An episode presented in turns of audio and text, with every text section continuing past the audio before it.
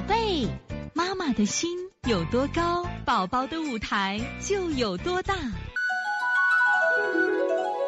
现在是王老师在线坐诊时间。衡水道道妈的问题，道道八个月，现在晚上发烧三十八点四度，我给他清天河水，下推背，顺摩腹。昨天早上两次大便，体温降到三十七点二，继续给他喝这个紫苏水泡脚，早晚一次喝的葱白紫苏水。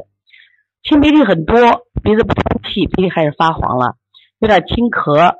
嗓子有点红，眼屎发黄，还继续用紫苏水给他泡脚吗？真担心，我做的不好，引起咳嗽来，给他做四大手法，不让做使劲哭，怎么能让他鼻涕这个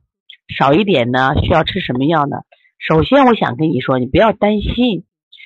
呃，感冒后的咳嗽太正常了，不是你做的不好，不是你做的不好引起咳嗽。也就是说，就这个天气啊，感冒引起咳嗽太正常了，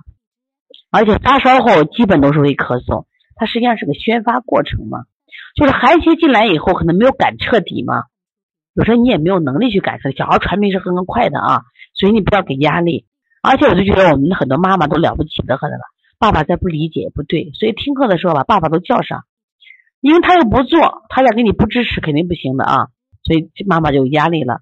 其实外感四大手，鼻子不让做的话，四大手不让做的话，手穴嘛，一窝蜂嘛，一窝蜂加外劳宫，就是热水泡三天没有问题，吃中药还吃三天了嘛，泡三天啊。再一个呢，还有方法搓风池啊，然后呢拿肩颈、分对肩胛骨这个地方反复搓，反复搓。拿肩颈是不是宣发的？那你反复做嘛，再配合这个肩胛骨，一个是一个是宣发，一个是速降，效果就特别好啊。就可以治的，你觉得需要吗？我觉得不严重，为什么要吃药呢？呃，小病不需要。就即使我就说，其实我们现在推拿，我觉着除了一些真是急症的病，我们不我们调不了以外，其实你看，很多时候这个咳嗽听起来很严重，我们照样能调的啊。所以先不要给他吃药，你就给他就这样推就行了啊。